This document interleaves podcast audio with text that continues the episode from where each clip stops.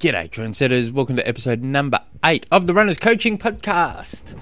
My name is Tim Egg, and uh, just wanted to add a little bit more into la- from last week's or last episode, where I touched on, you know, I, I carried on like a pork chop about strength training for for runners, and I started talking about looking at older people. You know, you can tell which ones done done strength training, and I said you can in particular see the ones that have done mobility sessions and stretched it out and done yoga.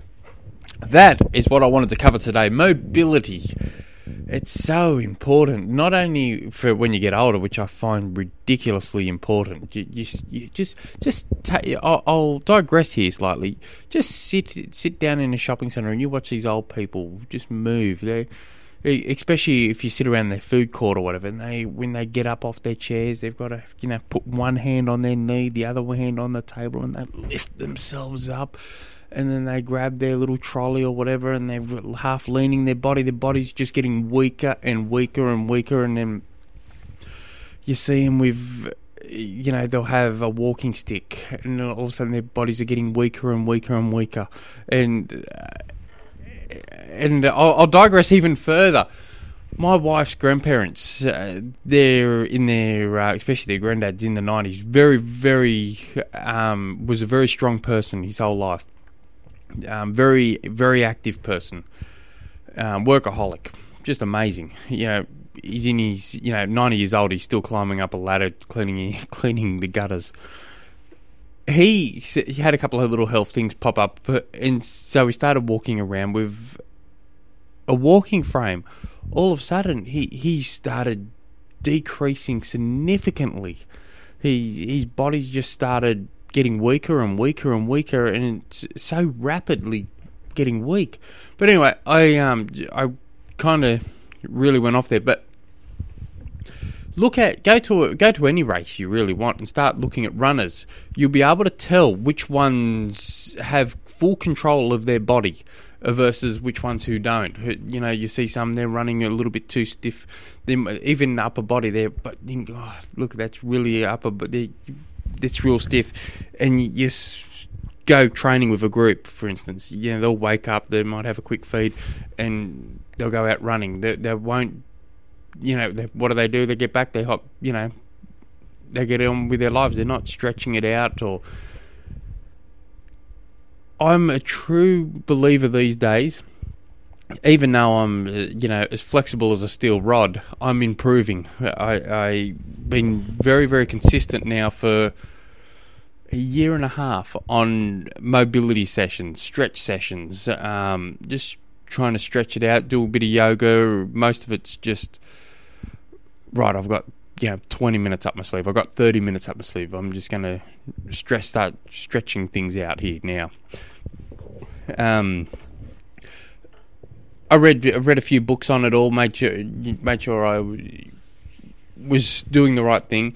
There's all this debate on static stretching versus dynamic stretching, when to stretch, how to stretch. Now, a lot of this stuff is still very up to de- up for debate. One thing that's not really up for debate anymore is stretching before training. It's um, the risks of injury is significantly higher if you do that. Uh, so it's been proven not to. If you're going to do any form of stretching, make sure you warm up first. Even then, um, I, you got to be careful. Um, now, for instance, if you're doing a marathon and you wake up three hours before the marathon, by all means, you can do a light light stretch uh, once you wake up, but you don't really want you know. So it's three hours before the race. You don't really want to be doing it th- thirty minutes before the race. Um, after the after training's perfect time to stretch it out. A light stretch, and then again an hour after is an even better time it goes a little bit more deeper than the first. But if you get just half an hour just available to you, whether it's at lunch or whatever, just, just do, do a mobility sessions. Um, there's some, you know, you don't know what to do. If you don't know what to do, that's fine. There's some really cool crap on the internet you can um, just download for free that will actually give you a session. There's DDP Yoga. Um, that will that's got sessions from uh, 10 15 minutes on that just, that's great you can stream that from your from your telephone from your mobile phone it's you just got to follow along i feel it, again it's one of those long-term investments. You're not doing it to be a better athlete now but you will do it but you but you will become a better athlete for it years from now and you become a you your future old self oh thank you greatly for doing it. Just just think about like for instance i'm 30 38 now.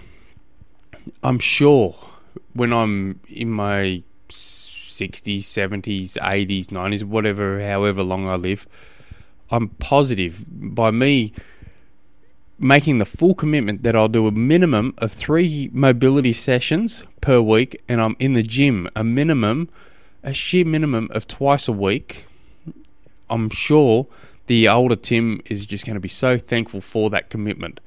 I don't enjoy the gym, but I've made my peace with it. I don't enjoy the stretch sessions and mobility sessions, but I've made my peace with it because I just I look at my parents. I looked at you know my my wife's grandparents, and I just I mentioned in the last episode. I just I stare at people the way they they move their bodies and and I sometimes cringe, and I sometimes I'm green with envy. Envy, and by just looking at someone walking, I think, God, they look so smooth. They look so free and relaxed, and look at the way they move their bodies. I feel like they could just do anything and everything. And then hunters, I just cringe, think, God, look at that. What are they doing to themselves? Don't they realize? Gosh.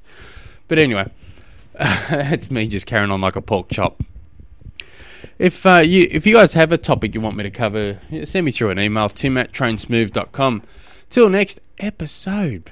Oh, also, I'm got my. I'm trying to get this website. Uh, sorry, I'll start again. I used to. have. I do have the website name runnerscoaching.com, but I'm not using it in, at the moment. I'm. I'm only using two websites. One's my triathlon coaching business, Train Smooth, and the other one, which I'll link into this podcast uh, will be timegg.com. So I've had many websites running at the same time in the past. At one stage, I think I had 10 different websites. It was becoming ridiculous. So I'm just going to run things under two websites. So all my running stuff will just be uh, filtered under timegg.com. If you guys are uh, enjoying, I hope you are. See you next episode. Hooroo.